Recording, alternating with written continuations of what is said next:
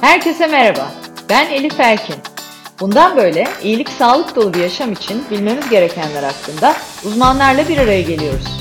Merak ettikleriniz için bana ulaşın, araştıralım, hep birlikte öğrenelim. İyilik sağlık sohbetlerine hoş geldiniz.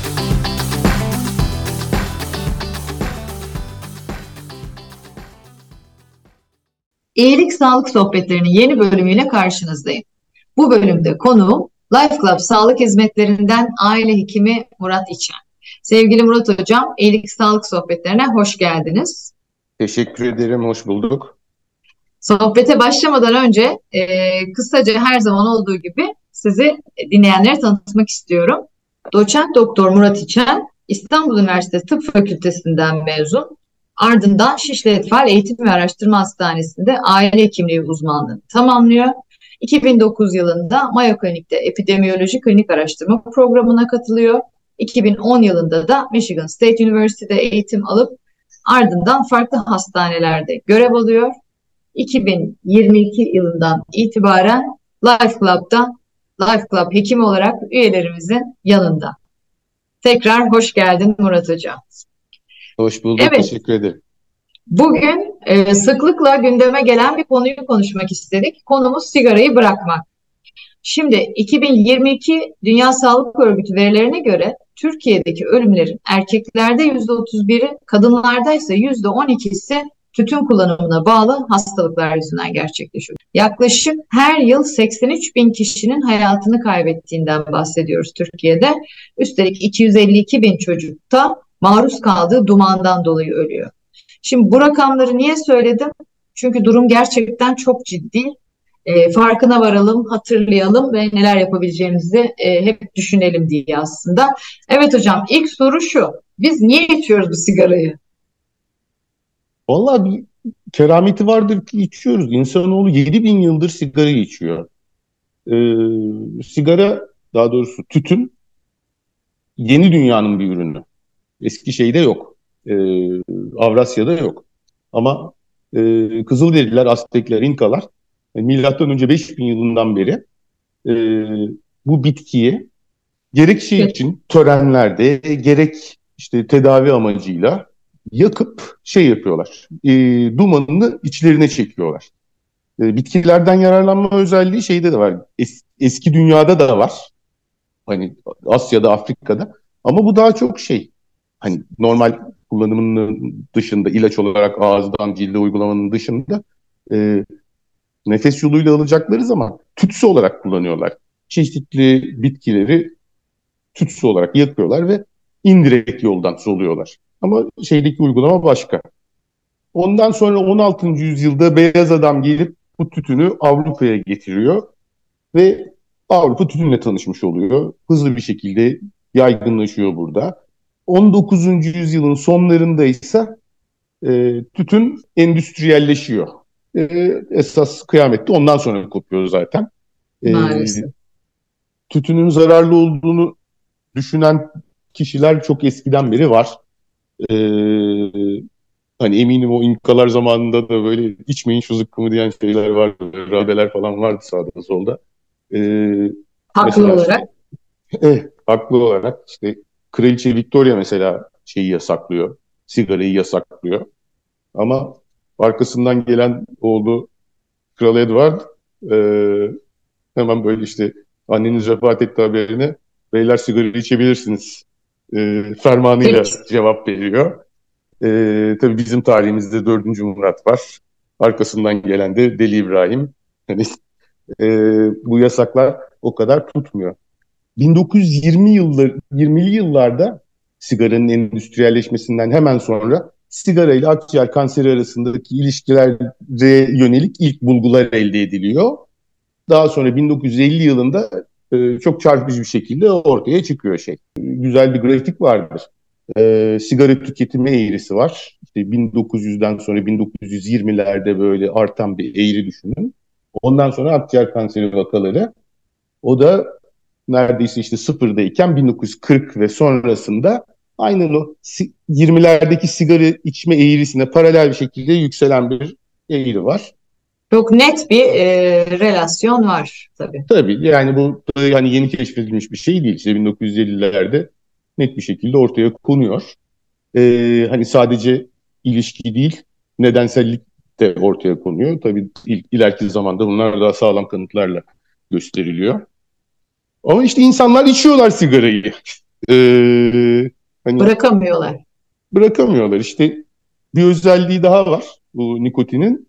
O da şey, e, çok sağlam bir e, bağımlılık yapma özelliğinin olması hücresel düzeyde. Bu sigarada hep şey aklıma geliyor. Fakültede bir patoloji kitabımız vardı. Ee, orada hiç unutamadığım bir laf vardır. Hani biz bir şey size keyif veriyorsa diyordu. Bu ya şişmanlatır, sigara şişmanlatmıyor. Ya günahtır, sigara günah değil. Ya da kanser yapar. Üçünden biri. Net değil mi patolojik olarak bakınca? Evet. Peki anında bağımlılık yapıyor değil mi? Nedir o mekanizma? Yani niye içiyoruz? Niye bırakamıyoruz?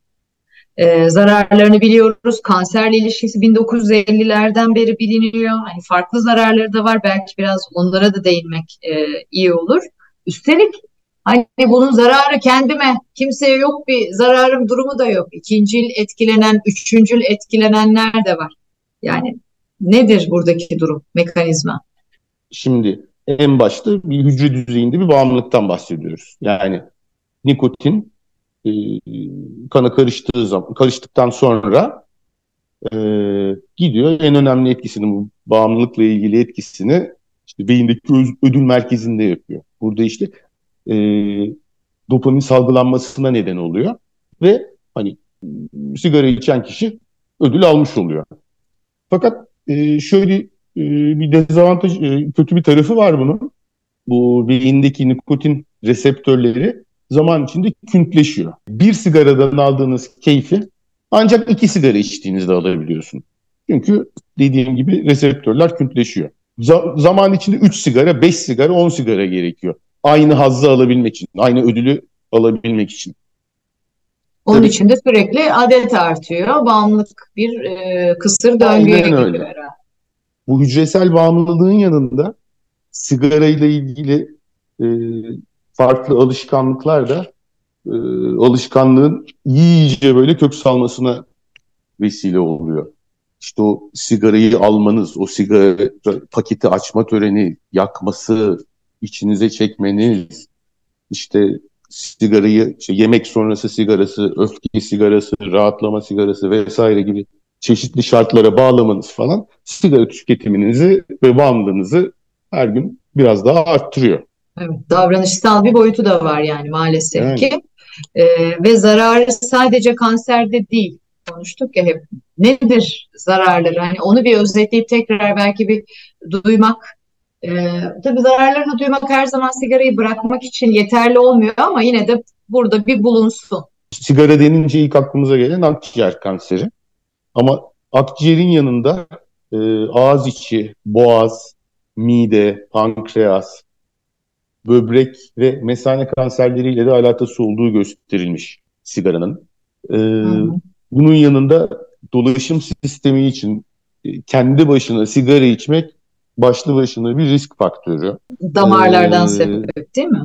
Damarlar derken hem e, kalbi besleyen koroner damarlar hem de e, çevredeki damarlar. Yani e, bacaklara giden damarların tıkanmasına da neden oluyor e, sigara. Buerger hastalığı diye bir e, durum var. Direkt sigara ile ilişkili olan. Hı hı. Bunun yanında sindirim sisteminde işte ağız kokusundan, e, diş çürüğünden, tükürük salgısının azalmasından başlayıp mide asidinde ve reflüde artışa, e, Crohn hastalığı riskinde artışa e, neden olması da şey sindirim sistemindeki etkileri arasında. E, D vitamini ve metabolizmasını etkileyerek osteoporoza ve kemik kırıklarına neden olabiliyor sigara içmek. Ha onu bilmiyordum. Tabii. Ee, nörolojik sistem üstüne de etkileri var. Ee, sigara içenlerde Alzheimer, Alzheimer sigara içenlerde Alzheimer hastalığına yakalanma riski %50 kadar daha yüksek. Öyle ee, mi? Onu evet. da bilmiyordum. Bunun yanında kısmen e, damar üzerine olan etkileriyle alakalı olarak inme sonrası e, sigara içen ya da sigara öyküsü olan hastaların iyileşme oranı sigara içmeyenlere göre çok daha kötü oluyor. Evet, her ameliyat sonrası özellikle uyarılar gelir. Yani kesinlikle sigara içilmemesi lazım. İyileşme süresi, iyileşme şekli, oranı çok doğrudan etkilendiği için sigaradan. Evet yani oldukça fazla vücudun hemen hemen her bölgesine, her sistemimize zarar veren bir e, kötü alışkanlık olduğunu çok net biliyoruz. Bir kere daha özetlemiş olduk gerçekten tepeden tırnağa varlığı zarar Allah kahretmesin bıraka, bırakmak isteyen herkes tez zamanda bıraksın diyorum hocam. Peki e, başta da konuştuk ya yani bu kadar zararı var kendimize ama sadece kendimize de zararı yok. Yani çevremizdeki kişilere de maalesef ki etkileri var. Ondan da bir bahsedelim mi? Yani e, pasif içicilik konuşulurdu, ikinci derece içicilik konuşulur oldu. Şimdi üçüncü dereceden de bahsediliyor. Ne demek bu? Çevremize ne zararımız var sigara içersek? En başta işte hani siz ağzınızda yakarsınız sigarayı hani kendinize bir zararı olacaktır onları saydık. Ama e, işte bu pasif içicilik ya da ikinci el içicilik dediğimiz durum e, bu ilk çağlarda Avrasya'daki tütsü yakanlar gibi düşünün. Ama sürekli Tabii. kapalı bir odada işte iş yeriniz olur hey, eski günler e, ya da evde kapalı bir odada birisi sürekli sigara içiyor. E, o sigaranın e, dumanından, dumanındaki e, zararlı maddelerden siz de etkileniyorsunuz. Mesela hiç sigara içmeyen ama eşi sigara içen kimselerde akciğer kanseri riski yüzde yirmi, e, kalp damar hastalığı riski de yüzde otuz artmış olarak bulunmuş of. mesela. Evet. Eşi içmeyenlere göre çok acayip. Tabii çok önemli bir oran yani. Pasif deyip geçmemek lazım. Yani e, bu, bu ikinci el içicilik. Bir de üçüncü el içicilik var. E, bu da işte olayın e, sürekli yankılanması gibi. Yanınızda birisi içiyor sigarayı. Sigara dumanı siz soluyorsunuz ikinci el. Fakat o duman gidiyor ondan sonra işte halılara, duvarlara vesaire çevredeki canlı ya, ya da cansız yüzeylere oturuyor ve e, her hava dolaşımı olduğunda yine bir havaya saçılıyor.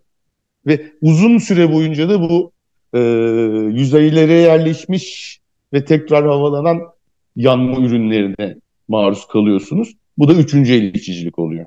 Evet. E, ikinci, üçüncü her durumda gerçekten çok zararlı ve bırakmamız lazım. Bu da net. Peki nasıl bırakabiliriz? Bırakamıyoruz. Nasıl ne nedir yani alternatif yöntemler nedir? E, neler yapılmalı sigarayı bırakmak için? farklı yöntemler var sigarayı bırakmak için. Bir e, ilaç tedavileri var, davranışsal tedaviler var, e, kanıtlanmamış yöntemler var. E, hı hı. En sık kullanılan yöntemlerin başında e, nikotin yerine yerine koyma tedavisi geliyor. Yani sizin vücud, vücudunuzun işte ne kadar sigara içiyorsanız o miktarda nikotine ihtiyacı var.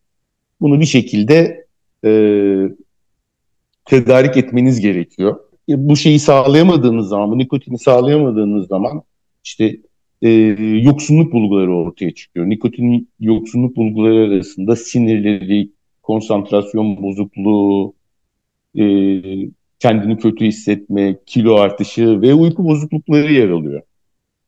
Bu nikotini nasıl sağlayabiliyoruz?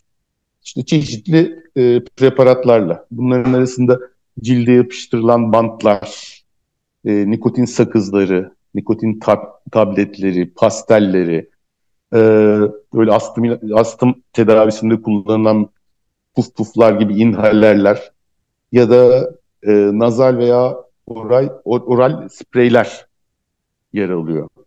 Peki bu e, replasman yaptığımız zaman herhangi bir işte patchle, e, farklı e, aparatlarla e, bırakabiliyor muyuz? Yani o el alışkanlığını bırakıyoruz ama nikotin almaya devam ediyoruz. Ama tabii o kağıdı, kimyasalları mı almıyoruz? Oradaki mantık tabii. ne? Tabii tabii. Yani nikotin kendi yani nikotin aslında kötü değil. Çevresi kötü desek hiç yanlış olmaz. Tamam e, çok sağlam bir e, iptila hani çok e, güçlü bir bağımlılık yapıyor. Ama e, esas e, zarar veren maddeler tütündeki diğer maddeler. İşte 4000 tane e, farklı bileşen var. Bunlardan 50 tanesinin kansere neden olduğu biliniyor. E, bu zararlı maddelerin bir kısmı tütünün yaprağında olan şeyler. E, kadmiyum, kurşun, nitratlar gibi topraktan emilen mineraller var. Bundan sonra bu fabrika aşamasında, endüstriyel aşamada işte koruma ve tatlandırma için e, tütüne eklenen amonyak, şeker e, ve farklı maddeler oluyor. En çirkini de bu e, nikotin dışındaki diğer maddelerin e, tutuşma sonrası ortaya çıkardığı diğer moleküller. Bunların arasında çok sayıda serbest radikal de akciğer dokusunda direkt temas ettiği ağız boşluğu, boğaz ve akciğer dokusunda direkt e, DNA hasarına ve kansere yol açabiliyorlar. Evet, o yüzden yani e, mutlaka bırakmamız lazım. Hı-hı. Yoksunluk se- sendromundan da uzaklaşmak için bu patchlerden yararlanabiliriz. Başka nasıl yöntemler var? Hani o davranış Bunun yanında terapi. Evet, e, ilaç tedavileri var. Hı hı. Bu biraz önce bahsettiğimiz reseptörler üzerine etki eden e, vareniklim ve bupropion e, adlı ilaçlar var. E, bunların ba- başarı oranları gayet yüksek ve biraz önce bahsettiğim e, nikotin yerine koyma e, ürünleriyle bir arada da kullanılabiliyor bunlar. E, bunların yanında tedaviye uyum açısından avantajı o. Peki e, bu ilaç tedavileriyle ilgili hep bir e, işte depresyon gibi yan etkiler duyuyoruz. E, buradaki oranlar nedir? Depresyona neden olmaktan ziyade e, bupropion mesela antidepresan olarak e, geliştirilen bir ilaç. Depresif hastalara veriliyor ve çalışma sırasında görüyorlar ki e, ben kendimi daha iyi hissediyorum. Şöyle, bu arada hiç sigarayı da azalttım bayağı. Bir paket içiyordum. Yarım pakete düştü. Hiç içmiyorum gibi e, gözlemler yapıldıktan sonra e, bu sigara bırakma konusunda da e, onaylanıyor bu ilaç. Hı hı, hı. E, bunlar şey, bunlar e, onaylanmış ilaçlar, onaylanmış yöntemler. E, onaylanmamış yöntemler arasında işte biyorezonans, e, e, bitki bitkisel tedaviler, aromaterapiler, akupunktur, hipnoz, homeopati, hacamat e, ve apiterapi gibi yöntemler de var. Evet. Ve insanlar bu yöntemlerle de bırakabildiklerini, fayda sağladıklarını söylüyorlar. Biraz kişiyle ya da niyetle de alakalı galiba. Yani önce bir kafaya Kesinlikle. koymak lazım. Yani gerçekten bırakmak istiyorum deyip de herhalde bırakamayan yoktur gibi geliyor değil mi? Bırakmak istemiyor ee, belki içeride bir yerde bırakamayanlar.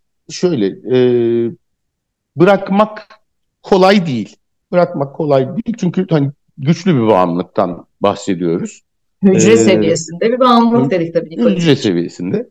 Ee, hani şöyle bir şey var. İlk teşebbüste hani kolay kolay bırakamazsınız. Daha önceki bırakma teşebbüsü sayınız başarı ihtimalinizi yükseltir sigara bırakmada.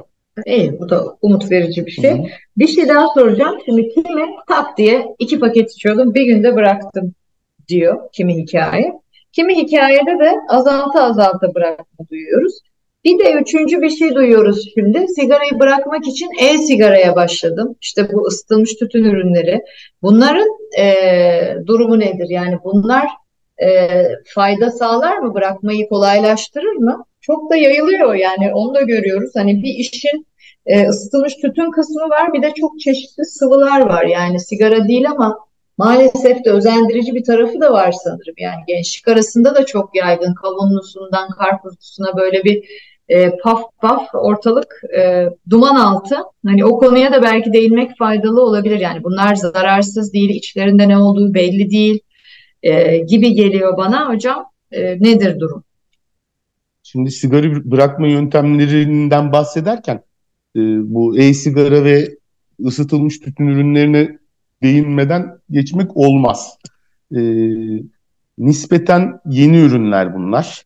E, aslında 1920'lerde bu e, bu ulaştırıcılar e, çıktığında bu yöntemle nikotin de biz veririz diye e, zamandan biraz erken e, devreye girmiş şeyler olmuş, girişimciler olmuş ama onlar tutmamış. İşte son e, son 10 yılda e, önce e-sigaralar çıktı piyasaya. Bu e-sigara dediğimiz e, aygıtlar işte bir taşıyıcı sıvı içinde e, nikotin, tatlandırıcı, işte bahsettiğimiz kavun karpuz aromasının olduğu bir sıvıdan bunu e, ısıtan bir tanktan ve bir ağız parçasından oluşuyor. E, bu sıvı ısıtıp ısıtılıp buharlaştırıldıktan sonra içinize çekiyorsunuz. E, hop bu esnada bir nikotin ihtiyacınızı alıyorsunuz. İki bu hani klasik sigara iç gibi hani bir şeyi ağzınıza dayıyorsunuz. Böyle bir içinize çekiyorsunuz. Ondan sonra veriyorsunuz. Hani o e, alışkanlıkları da, o ihtiyaçları da, e, fiziksel ihtiyaçları da karşılıyor bu şey, e, bu uygulama. E, ha ne yok? Nikotin var için, işin içinde, sıvı var ama yanma hadisesi yok. O biraz önce bahsettiğimiz o e, serbest radikal oluşumuna neden olan tutuşma hadisesi yok. İlk ilk dönemde gerçekten de bu özellikleriyle sigara bırakmada yararlı olabilecek bir yöntem olarak değerlendirildi. Fakat 2019 yılında e, bu e-sigaralarla ilişkili olarak bir e, Evali adı verilen bir durum e, ortaya çıktı. Evali. E, Nedir? E-sigara ve vaping ile ilişkili akciğer hasarı. Hmm. E, burada e, meydana gelen şey bu bahsettiğimiz sıvı, buharlaştırılan, e, buğulaştırılan sıvının içindeki e, vitamine asetat adlı maddenin akciğere çökmesi ve orada hasara neden olması sonucu gelişen bir durum bu. E, böyle bir durum 2019'da kanıtlandı.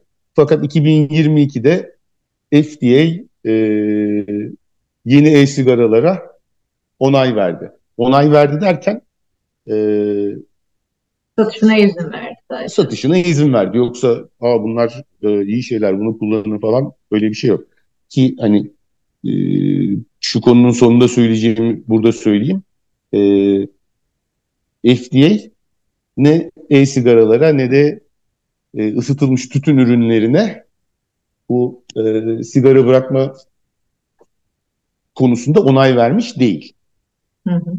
Verdiği onayda sadece e, kansere neden olan maddelere daha az maruz bırakır kullanıcıya diyor. Ama hani sizi kanser etmez, kansere neden olmaz gibi bir ibare kullanmıyor.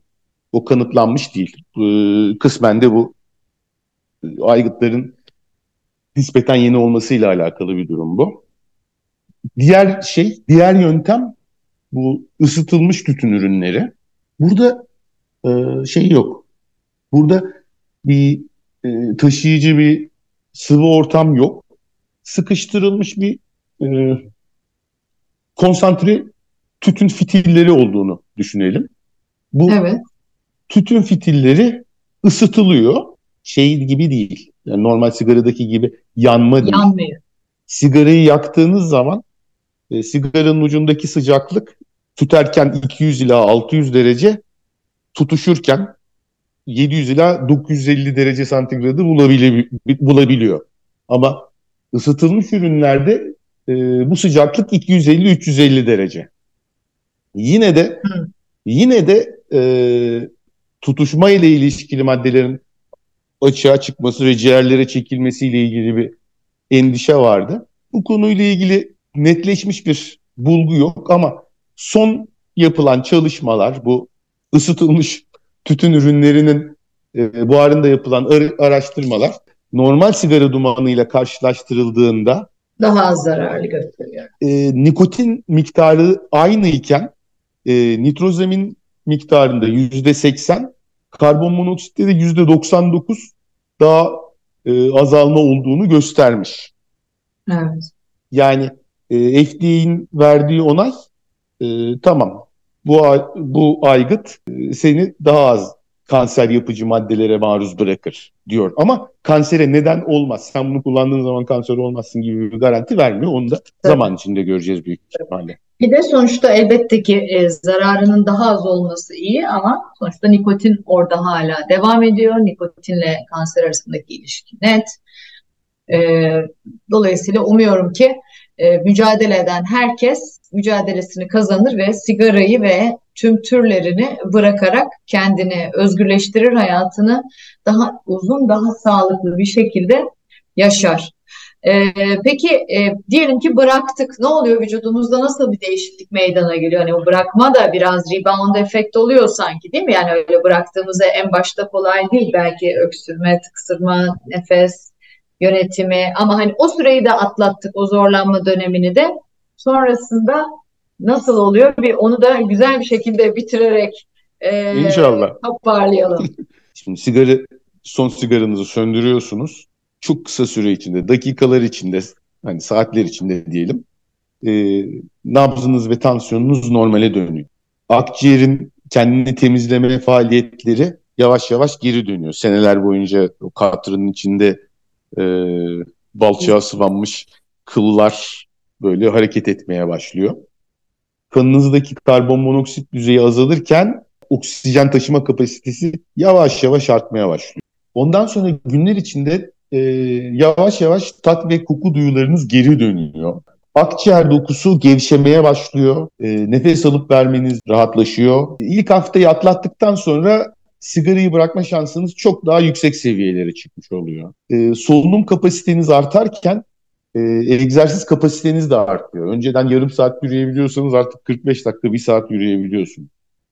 3 sene sonra, sigarayı bıraktıktan 3 sene sonra e, kalp hastalığı riskiniz sigara içmeyen kişilerle aynı seviyeye düşüyor. 5 yıl sonra akciğer kanserinden ölme riskiniz %50 azalıyor. Ancak 15 sene sonra, sigarayı bıraktıktan 15 sene sonra e, kalp hastalığı ve akciğer kanseri riskiniz hiç sigara içmemişlerle aynı düzeye indi. 15 yıl akciğeri temizledikten sonra. Bu güzel bu. Umut evet. var demektir. Süper. Yani biyolojik olarak bariz bir şekilde geri dönüş var.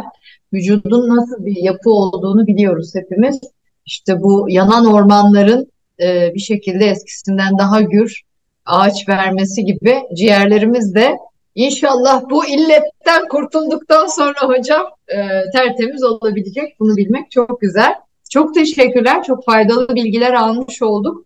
Çok somut bilgiler almış olduk. Umuyorum ki hep söylediğim gibi herkes hepimiz mücadele eden e, bu işi başarıyla sonuçlandırır.